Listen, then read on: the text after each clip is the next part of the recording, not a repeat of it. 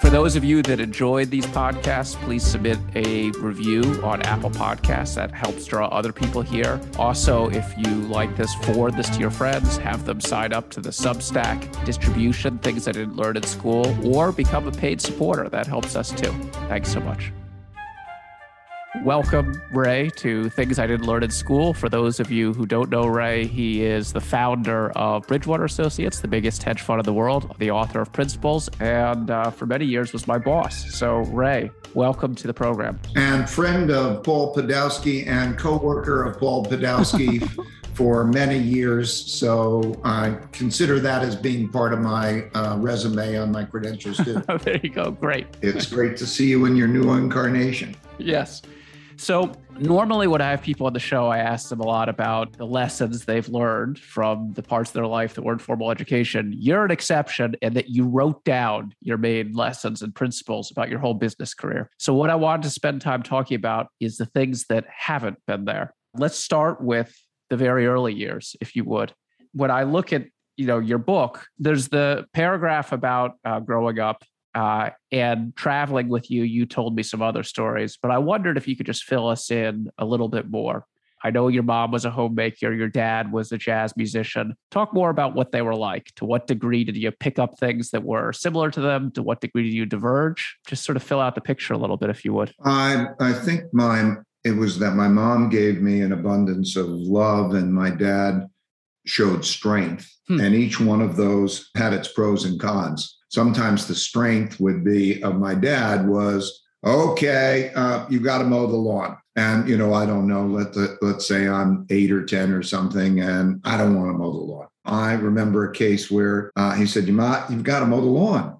And i said okay i will. And i mowed the lawn. We had a small house and a relatively small lawn but I went out and I uh, mowed the front, and I said, "Well, I'll do the front, but I'll do the back tomorrow." Then it rains and then the lawn grew up and they got two different sides and that and this was my nature. He was a strong disciplined person and i wasn't really. I just wanted to go play or do something. Mm. so that was the typical type of relationship um, to some extent that we had. He wasn't around much because he worked very late at night. Right. Jazz musician you you know i don't know he'd probably get to bed at three in the morning or maybe later then he might sleep till one or something. And mm. until my mother died, it was more like watching his strength and his personality. Whereas my mother, the relationship was lots of loving. So I, I remember, for example, when I was a kid and I don't know, seven, eight, something like that, how she would bake Toll House cookies. Mm. And it was like Saturday night. And we would watch basically like horror movies and I would lie on the rug and the floor. And we had this big TV because TVs back then were big deals, you know? Yeah. They used to have these beautiful, big mahogany sets that TVs were put in. And then they used to have tubes that you know TV repairmen would come by and fix and so on but there was and this big box had a 19 inch TV in it and we would sit down there and I'd be on the floor and she would be doing that. And mm. and I remember all of her years how it would uh, break her heart or torment her uh, that I never would study. I hated school. I didn't like school. I mean I liked the friend part of school right. I didn't like the kind of like you were got have to remember this or that and so on. So she would send me up to my room to study so we would, I don't know how much time, and this was all through high school, but I mean, it was even earlier, you know, uh, and it would be two hours or something. I'd do anything in that room. I'd be bored, but the last thing I would do was study.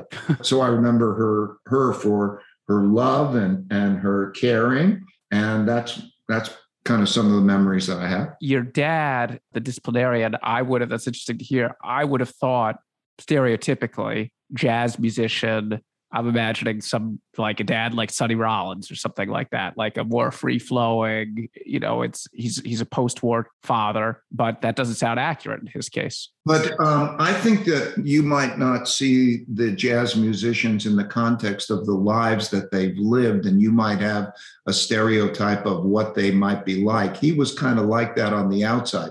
But this is a man mm. who went through World War II, fought in it, went through the, the Depression, and had to make a living, yeah. and had to work hard and had a mm. family. Mm. He was raised on a farm, like farming vegetables kind of thing. And he had to uh, walk mm. like an hour and a half to get to the train, to go to take the train to Philadelphia to learn his music. Wow. People in that generation there was no getting around the fact that they had to have self discipline and have that kind of strength, which he did all through that time. And that was something that was important to give me because I got the entertaining part. I was real good at the, the fun part. but the notion of having the discipline part, he tried to teach me music, for example. A good woodwind player, um, he, you know, he played clarinet and sax and uh, and others, and all the saxes and flute and, and so on, would start with a clarinet. Yep. And you would the scales and so on. And we would sit down, and that didn't work. Uh, that didn't work because um, uh, uh, you know discipline. You need to do the scales, uh-huh. and you need to do that. Like he would practice three or four hours a day. Wow. You, you don't just go do music. Uh, you practice and so he had that kind of discipline, and I didn't. And so that was what it was like. It was just you, your mom, and he, right? That's right. But he earned enough, which is something for a professional musician to be able to pay the bills. Yes, that is something. And he was able to do that. And he also understood how to be financially responsible. One question I'd heard uh, around this time, this may be false, but there's you're, you're the right person to ask was your birth name Dallio I O? No, my name was Dallolio. Uh huh. D A L L O L I O. And it was uh, a handful and it was difficult for people. Uh huh. So I thought, well, I should shorten it. Um, my dad thought it was a good idea because he struggled with it also. And I didn't want to change it much. So I just took out that middle part so it still was Italian and was still the same thing, but I changed it. Yeah, and I did that. I think like when I was a junior in high school, something like that. When you were a junior in high school, you'd already figured out your name was too complicated. That's it's it's it's very perceptive. No, I it's it, it comes at you regularly. Interesting. And you just came home from school and said, "Hey, Dad, you know, I think this name needs a little bit of refurbishing. Here's what we're going to do." And he was like, "Okay." Yeah, essentially. Interesting. I mean, it's he thought it was a good he thought it was a good idea. Did he change his as well?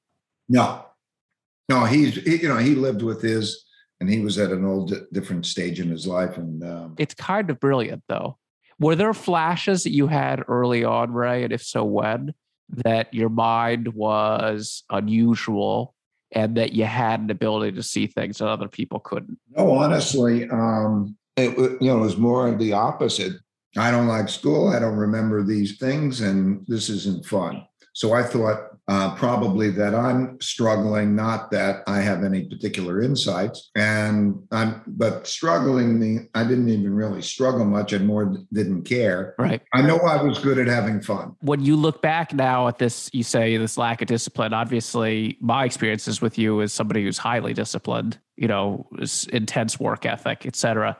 do you think looking back now, are there, I don't know, with a ADHD or any of these types of things, do you think that you might have had any of that type of stuff when you were so jumpy at school? Or or do you think it was just it just wasn't your what just wasn't your thing? Well, I think you know me as I am, and I think um, each person has a, a nature to them, and then they have a necessity. And when the necessity comes in contact with the nature to get you to your goal, uh, you adapt all through school, I saw no reason to study. I mean, the whole concept, I mean, of going in there and memorizing, and I have a lousy rope memory anyway.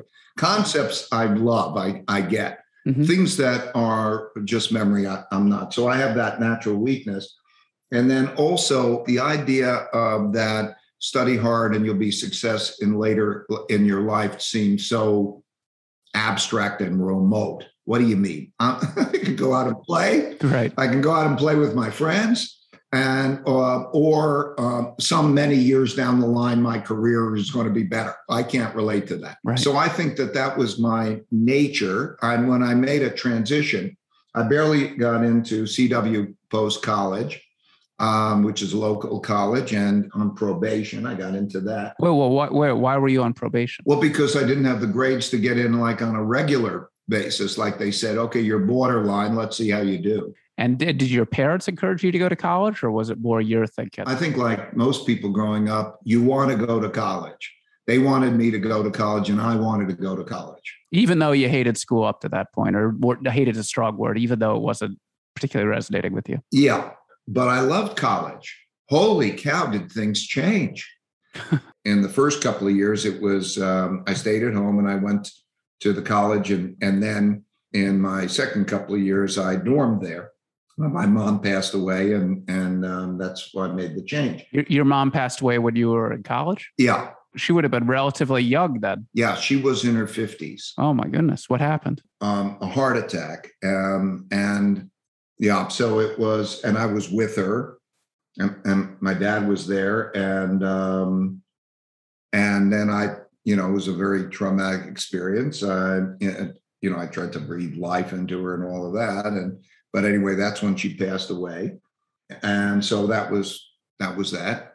Any questions on that? I yeah. Okay. I mean, it's a big. It's, it, let's let's uh, just this whole let's unpack this whole thing. It's fascinating. So you were interested in concepts. So we'll come back to the Bob. You're interested in concepts. Was there any teachers in the school or anything where all of a sudden the light bulb went off? There were always a few teachers, and not many, who meant a lot and they were people who cared about me and validated my worth. You, you know, we related to it. Is there a subject or, or stories like, like no, that, that, that illustrates that? Well, there were different things. One of them uh, was um, thinking um, of an English teacher in high school and uh, poetry.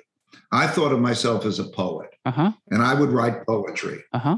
And um, and this was a time, you know, sort of a um, time of Allen Ginsberg and sure. those kinds of poets. And I would read poetry and I'd write poetry and I would do that. Who'd you read? Who were you really into then? Ginsberg, Howl, what was it? The, I saw the greatest uh, minds of my generation screaming Howell at the, you know, blah, blah, blah. Uh, E. E. Cummings. Uh-huh. Um, and, and, I really forgot. I, I, I couldn't tell you. But anyway, that was part of it. And but it was a passion of yours. Yeah, it was. You told me you were a surfer too. I loved surfing. Yeah. So you were kind of growing into, is it fair to say, you know, a little bit of like a hipster, what we'd call a hipster today? In other words, you're a little bit rebellious. There's the interest in the poetry, you're surfing. I wouldn't say I was rebellious as much as I was in totally independent. Okay. I, I wasn't trying to prove anything or be whatever, but the the high school quote each best friend gave the quote for the high school yearbook. Yep. And his quote and the people around me was the quote, I forgot who was the, the, the poet to do it, but uh, walks to a different drum.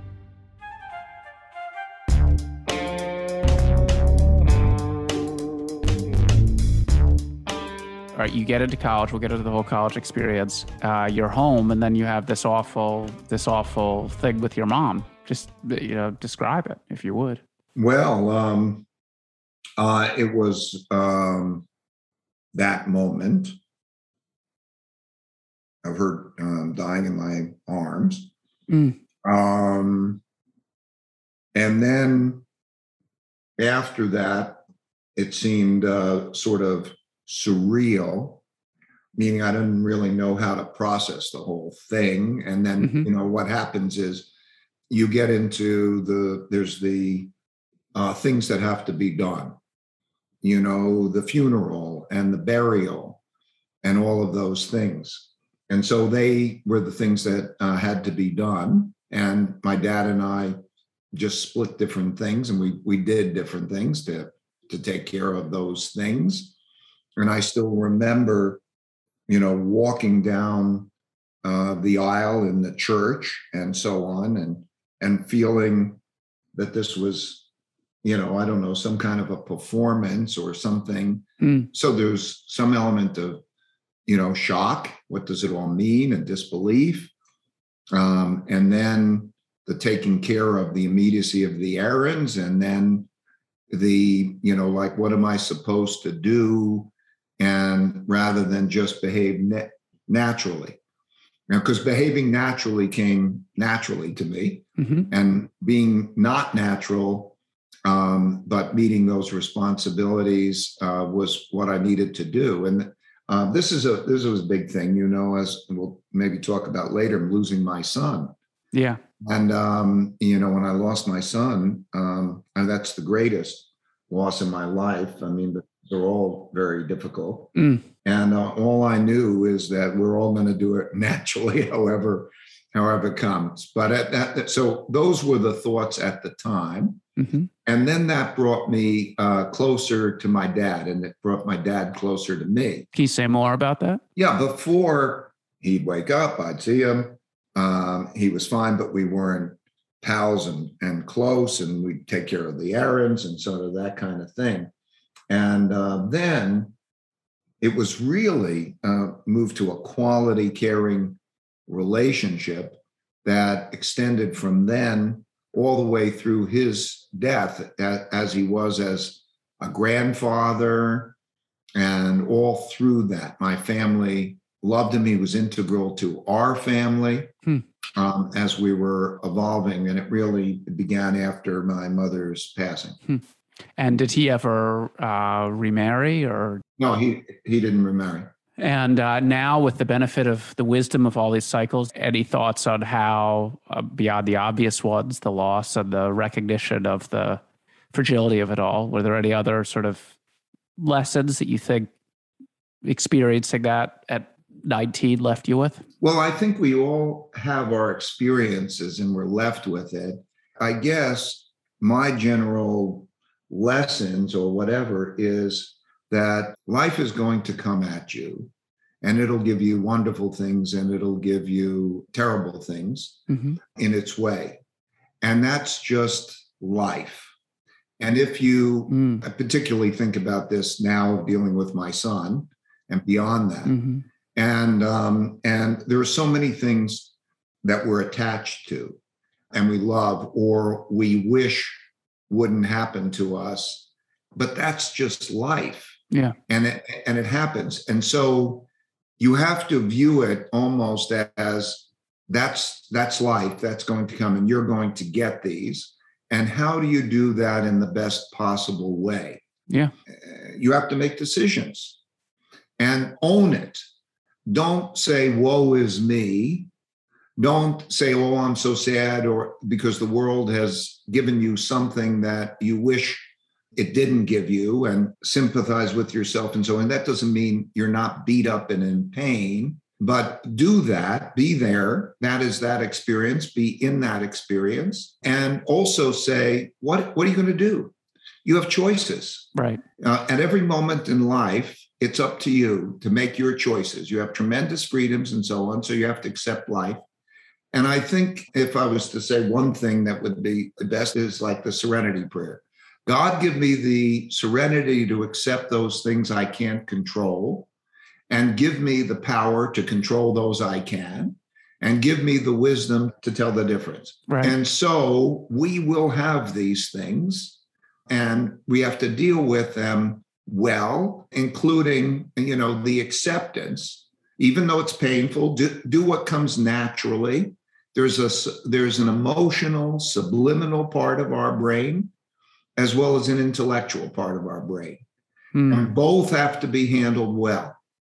So those are my general reactions to, you know, those kinds of experiences. And with time, the impacts of the bad will fade, and the time with the impacts of the good will fade. Mhm. I thought when my mother died, I could never imagine laughing again. Mm. And I laughed again many times. Right. And I remember that I felt I can have a relationship with her, and I and I still do, because I could imagine how she would have answered the questions or what she would have thought about things. Hmm. And sometimes I have can have an imaginary conversation, and I try to do that with those who have passed, my son, my my um, my dad, and so on, where you can almost say, "Oh, well, what do you think about this?" And you could almost hear what they would say, and that's helped to keep me keep them alive, their memories alive. I want them as part of my life. And also it's part of that, uh, you know, adaptation. So, yeah. I wrote about in uh, in Raising a Thief. There, I wrote about my mother reappearing at broad intervals, but so vividly in dreams, it was almost as if you were just having a conversation with her, just like this.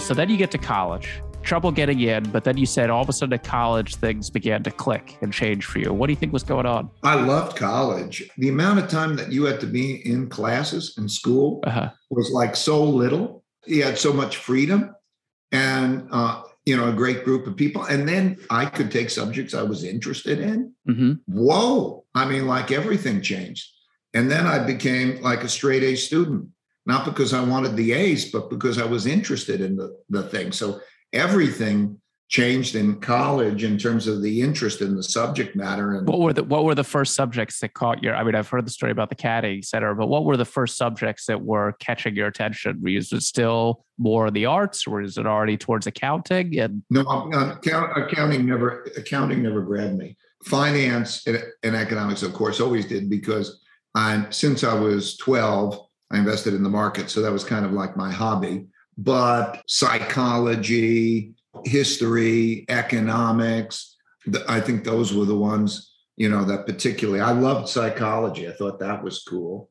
They made it more interesting. And so I like that. And then when you could begin to pick your courses, you know, um, that was uh, that was that was fun. Mm-hmm. You started with the stock market early on. How much, when you're already in college, how much is the markets occupying you? I almost always had some sort of a portfolio. When I was a kid, I was in the stock market. Then when I got to college, there was this guy I met who had been to Vietnam and he came back after Vietnam and he was interested in commodities and he got me into commodities um, and I like commodities because there were very low margin requirements. Right. So that means you could take as big a position as you wanted. And I figured if you're going to make money, don't do it if you're less going to make money. And if you're going to make money, you want to be able to have as much margin, you be able to buy as much as you want, and or sell as much as you want. And so he got me into uh, commodities and so that, along with my other life, was always something I paid attention to. But you're not a well, right, fair enough. But you're not a wealthy guy that you can buy them a little margin, but there's also a lot of exposure and volatility. So did you, you know, are you learning tough lessons then early on too about the? Oh yeah, of course. I'm, I'm all all of that. So I grad graduated high school in 1967 Okay.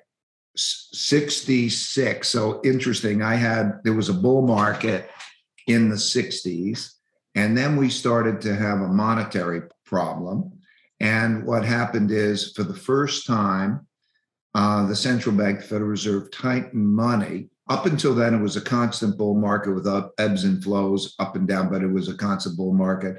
And the popular thinking at the time was the economy is managed, the stock market keeps going up, just dollar cost average. So when you when it goes down, you you buy some and you know you just keep buying on a regular basis and you'll be good and and so on. And then 1966 was the first time tightening monetary policy. They inverted the yield curve first time since 1929 and we had 19 67, 68, we had the recession. And did you understand all this stuff as like a junior at high school? Well, now I'm in college. Okay, got it. So I graduated high school 67 and then 68, 69, 70, I'm in college and I'm following what is going on in a close way.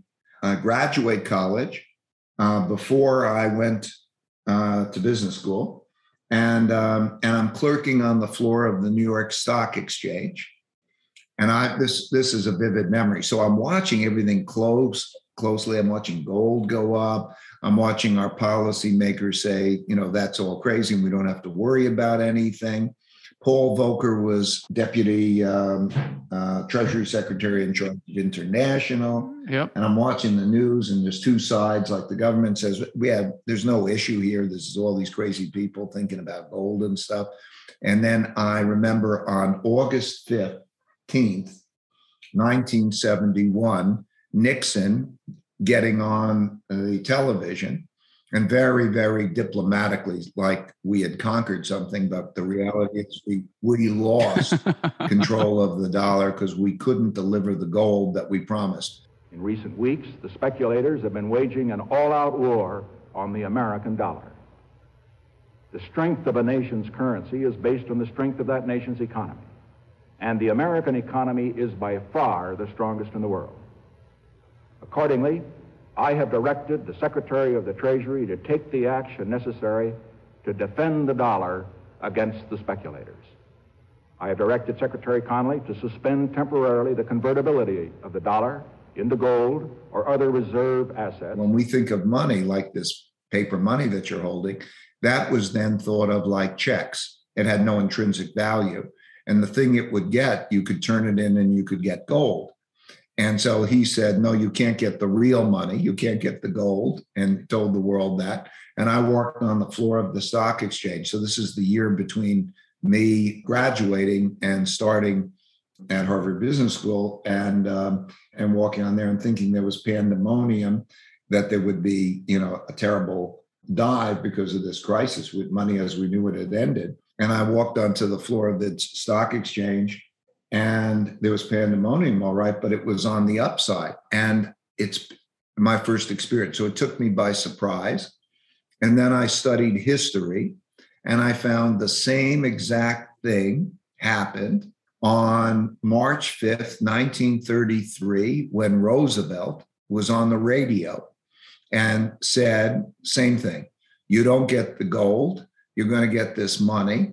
And the stock market went through the roof because all of the loose money, all of a sudden they were dumping money on you. Other things would go down, gold would go up, and other things, stocks and everything else would go up. And by the way, that's the exact same thing that happened on April 8th of this year when the Federal Reserve and the Treasury both basically said, You're going to get all this money. And that was what happened. So that was my experience. When did you abandon the idea of the poetry and say, No, it's markets? Or did it just happen slowly? They both simultaneously existed. You know, I started the markets when I was 12 and I did poetry you know, mm-hmm. uh, in high school, and I liked the English courses that had it while it was a college. So I was it wasn't one or the other. It was you know it was both. And you're and you're writing to this day in the daily observations you know you're very you're very thoughtful with words so that comes through to a degree. What about the idea to go to harvard business school? So i'm imagining from was this considered a super prestigious thing to go there from i mean with two parents who didn't have a uh, you know a college education and to go I mean, your father had the musical training but then to go from there to harvard business school that's pretty impressive. What did the idea occur to you, or did you get some encouragement? Or my mother had died, and um, so it wasn't her. And my dad was never a dad. I mean, he, he wanted me to get the right job. He wanted me to have a, a great career, and he thought it was wonderful to go to Harvard Business School.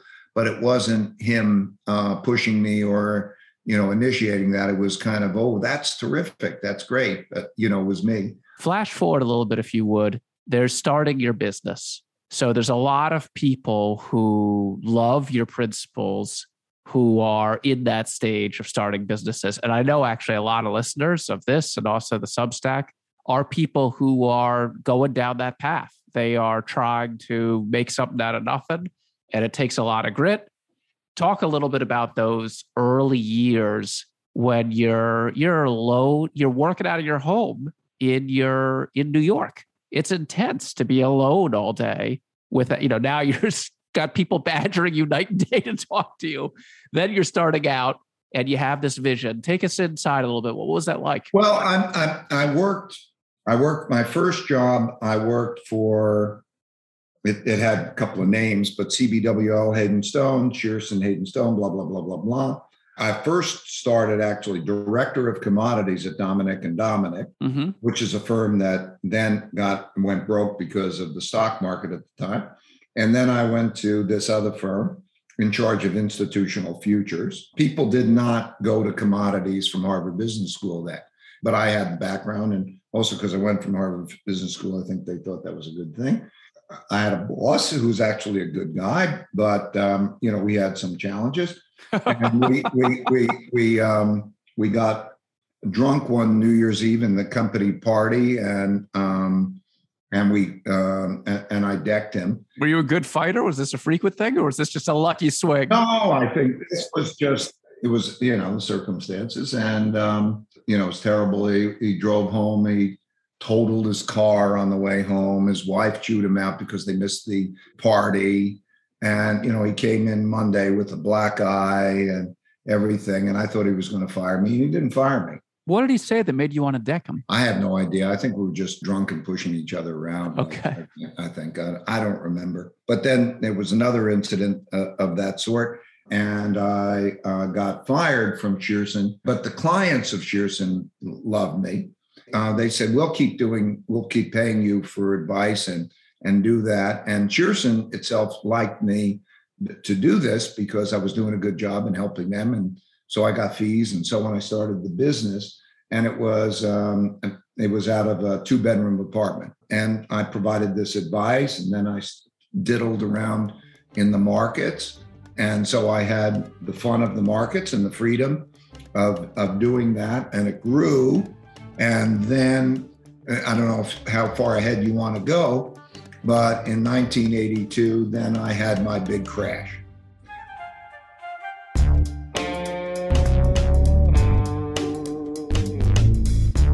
it's a beautiful thing starting your own company, but it's also intense. But it's not like that. It wasn't like that. Okay. It was like, what do I want to do? What is, you know, it's the same thing. Uh, fun and earning. I didn't think of it through most of my building of Bridgewater. I didn't even think of it as building a company. Mm-hmm. It was just gathering around me the things I needed. Mm. Okay, I need computers, I need office space, I need people who will do this and that. And it was a guy I played rugby with. Mm-hmm. And so we could do this thing together. We could play rugby and then we could do this thing together. So it was like, I want to go do this thing. And of course, it's cool. So I liked what I was doing. And also, you know, it was great. It would give me money and I would plenty of money to live my lifestyle. But it was basically like this was fun and adventure and try to do it. So the business was not like I'm going to build a business it was more like i'm going to do this great thing that pays me money and i like to do and i want to do it with the people i want to do it with i remember steve jobs saying that when apple ipo'd and a whole bunch of people who've been working with him all of a sudden got rich. They started to do i think his words were they started to get a bunch of fake tits and rolls royces and people didn't need those things. Something along the lines of that paraphrasing. I think it's pretty clear what the pain is of having too little money. Do you think that having a lot of money carries costs too? Oh, sure, of, of course. And addictions, and what's the, what, what are your what are your thoughts on that? Yeah, I uh, I think I think the I think in life we uh, encounter all different things, and then we have our reactions to them, and then we re and then we reflect on our reactions. So I think people are di- motivated by all different things. Some people are motivated by status or something or i don't know expensive possessions or whatever it is. And i don't want to comment on what other people's preferences are. It's up to them. But happiness comes from a deep subliminal thing. You know a lot of people what is what is the void that you're trying to fill? What is the thing that you want? And sometimes i think that a classic problem is somehow they attach money and what it can get it to produce excesses that are not good probably for them. And maybe you know are they feeding what they really need inside? And like for me uh, what matters most is meaningful work and meaningful relationships. Did you have material aspirations? Um, i didn't have much in the way of material aspirations until I had a family. Mhm. And then, you know, then when I have the family, uh, and then start to, okay, now we're going to get serious a bit. But that was something that evolved. Yep. In the early stages, there was more than enough money to take care of the family. So, uh, uh, you know, I was able to do- that until my crash. All right, so go through the the 82 crash. You so all this time speculating on commodity futures and the early stock market trades, et cetera. You hadn't had a bad drawdown. No, everything was pretty good. I mean, where- there's always been times where, you know, painful times, but those were the ones that were survivable kind of painful times. I remember being long pork bellies, eight limit day down days, which that means a limit means there's a certain price limit and then they stop trading.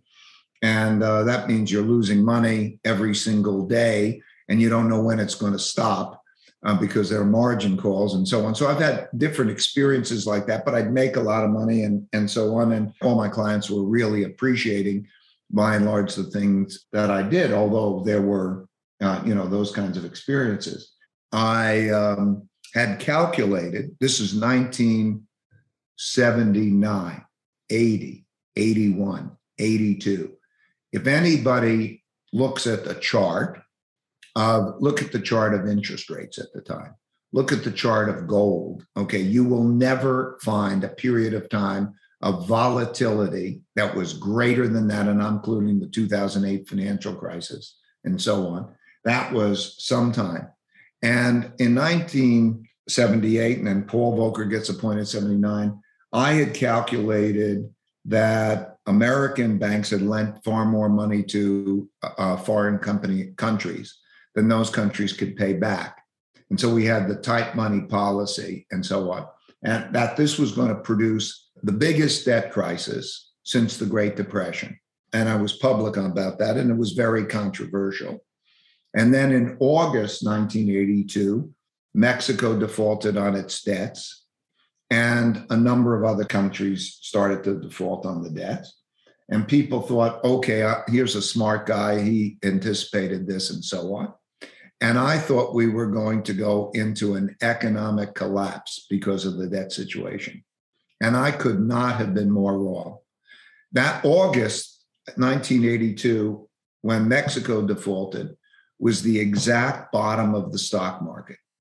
And that was the time when then the Federal Reserve print, put a lot of money into the economy and eased, and other things happened. And it began the beginning of a bull market.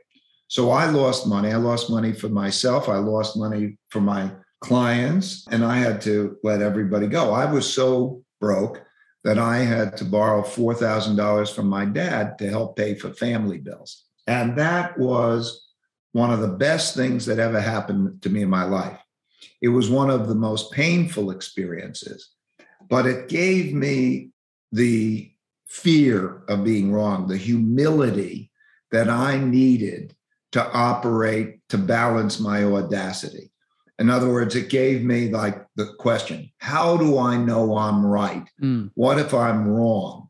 And so on. Mm. And that changed my approach to life in important ways. It made me want to find the smartest people I could find who disagreed with me so that I can have them stress test my thinking. Mm. It led me to learn how to diversify well so that I could reduce risk without reducing my opportunity. Right. And that event, 1982, and then, you know, I was faced with a life choice. Am I, uh, am I going to put on um, a jacket and tie and take the, the railroad in and go to the job on Wall Street? You know, and I, I just didn't want to do that. And so, you know, I, I pushed on and that was really um, the bottom of Bridgewater. You know, and then since then, um, that that those lessons, the idea of creating the culture that you came into, the idea meritocracy, that the best idea can win out. Mhm. Let's debate it. How do we be, be independent thinkers and be right? Because if you're in the markets, you have to be an independent thinker because the consensus view is built into the price. So you have to be an independent thinker against the consensus and be right. Mhm. And if you're an entrepreneur, it's the same thing. You have to be an independent thinker and be right. And the only way you're going to do that is to be challenged and to stress test and also to balance your risks And so on. and I learned that, and that was um, that changed everything in it.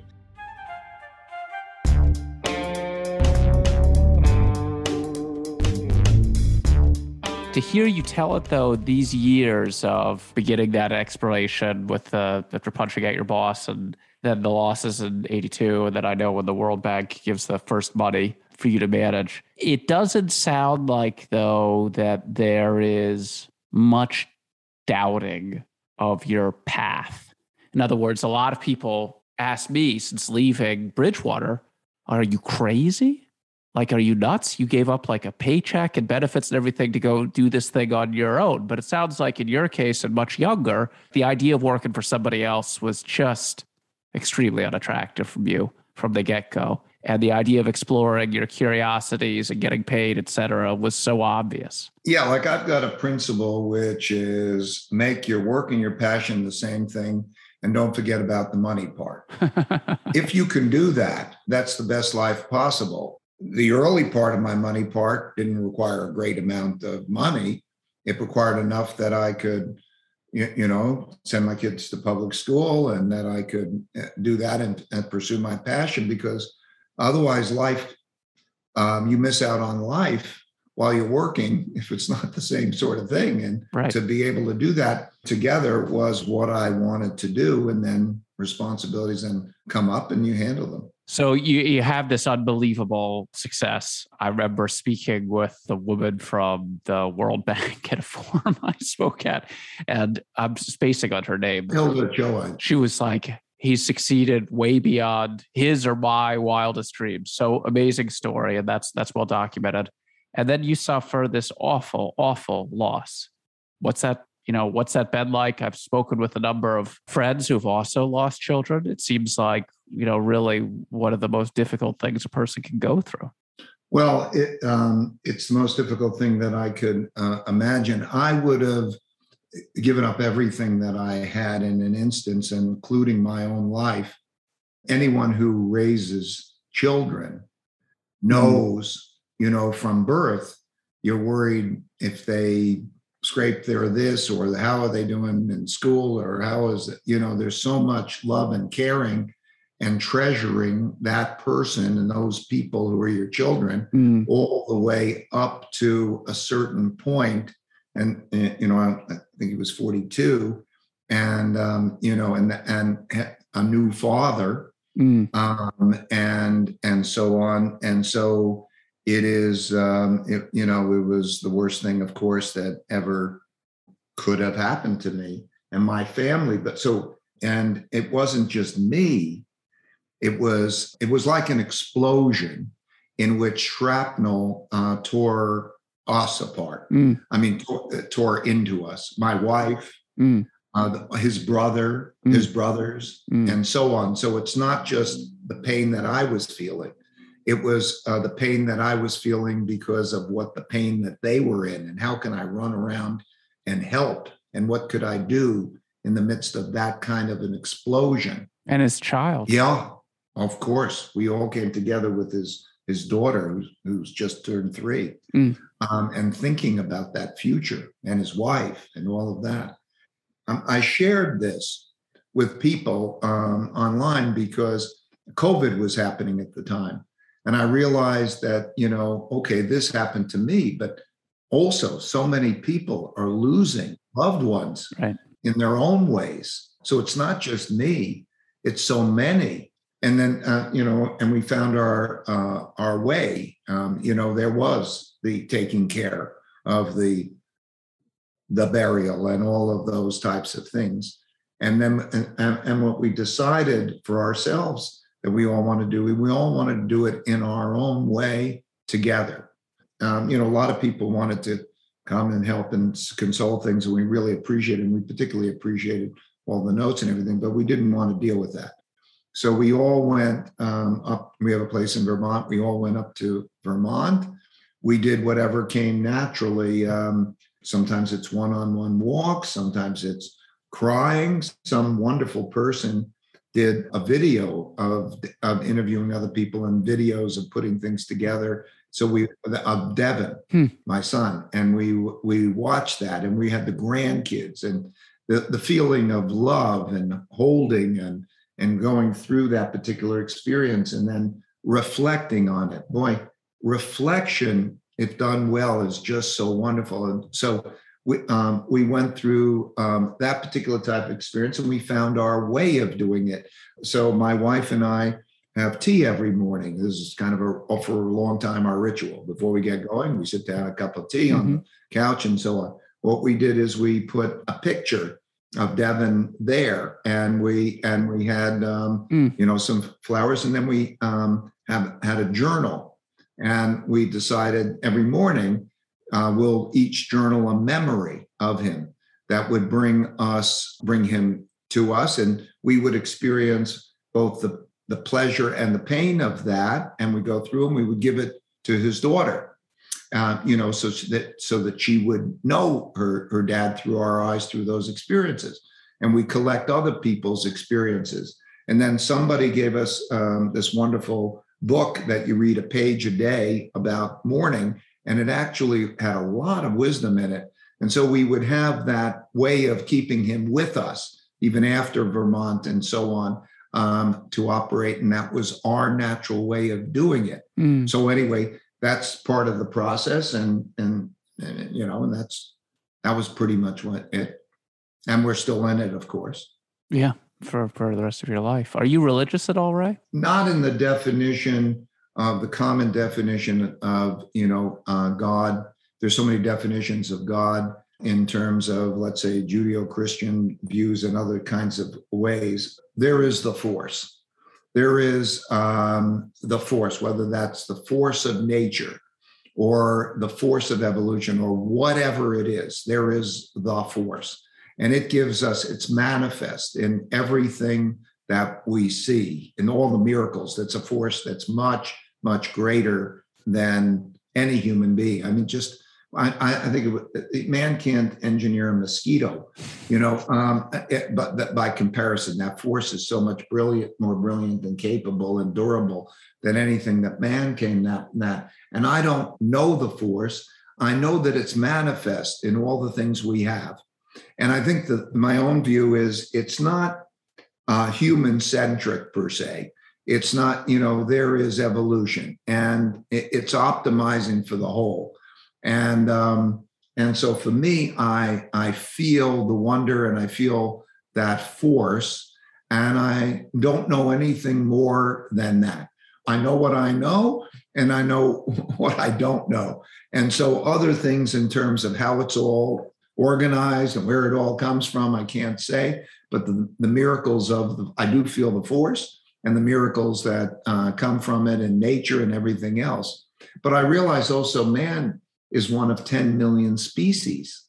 And, you know, that there it's all of that. So nature and, you know, man's 200,000 years old and the, um, the earth is about 3.9 billion and they estimate you know that the universe is 15 billion i don't know how that all works but um, you know it's all part of um, the greater whole as the way i see it. In terms of political systems do you feel loyalty to one or the other particularly? I have my set of beliefs of what is uh, best um, and i sort of wrote those in the books you know?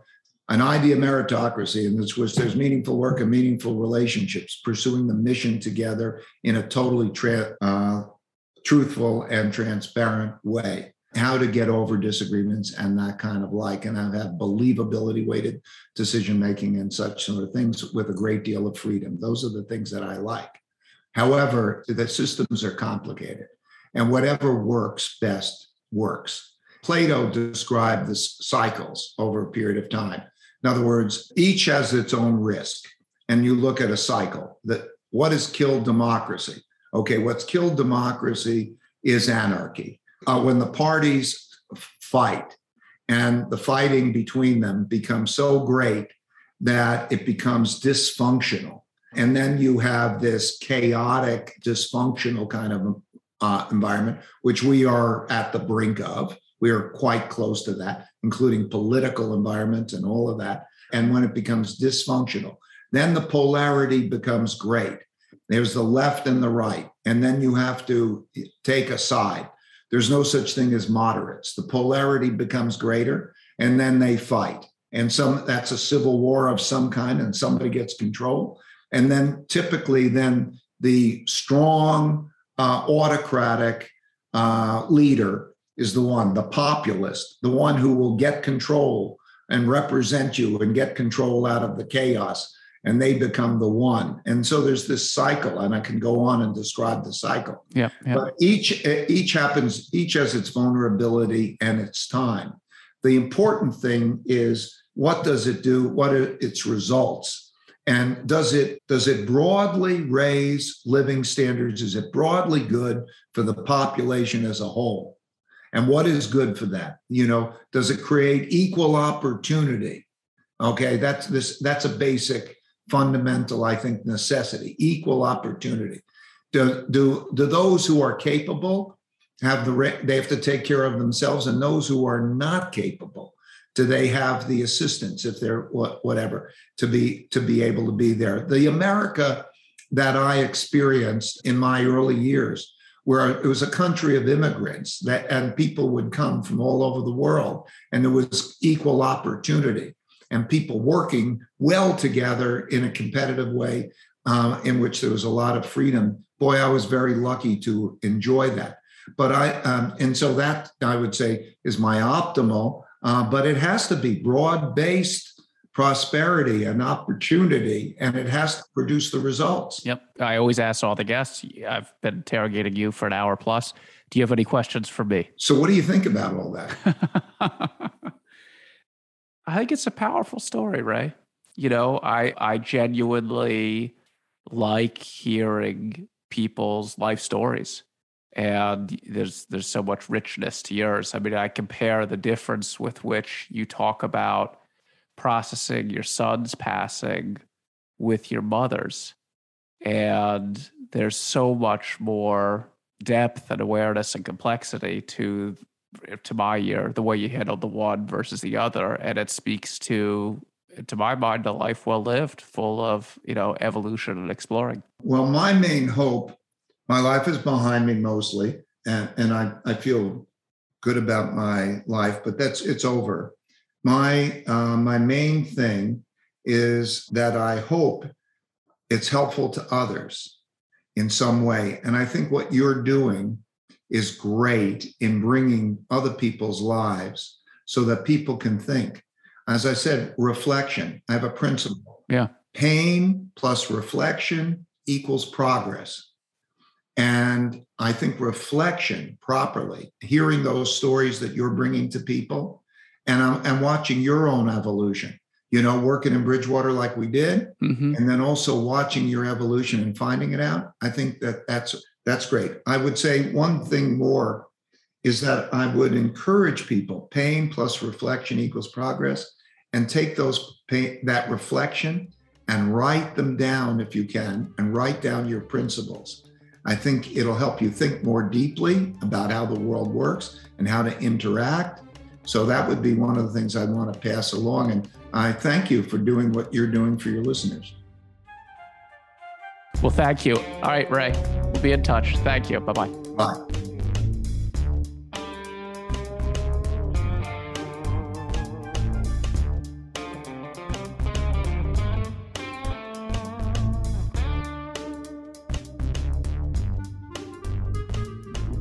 Today's podcast was produced and edited by Dave Manahan.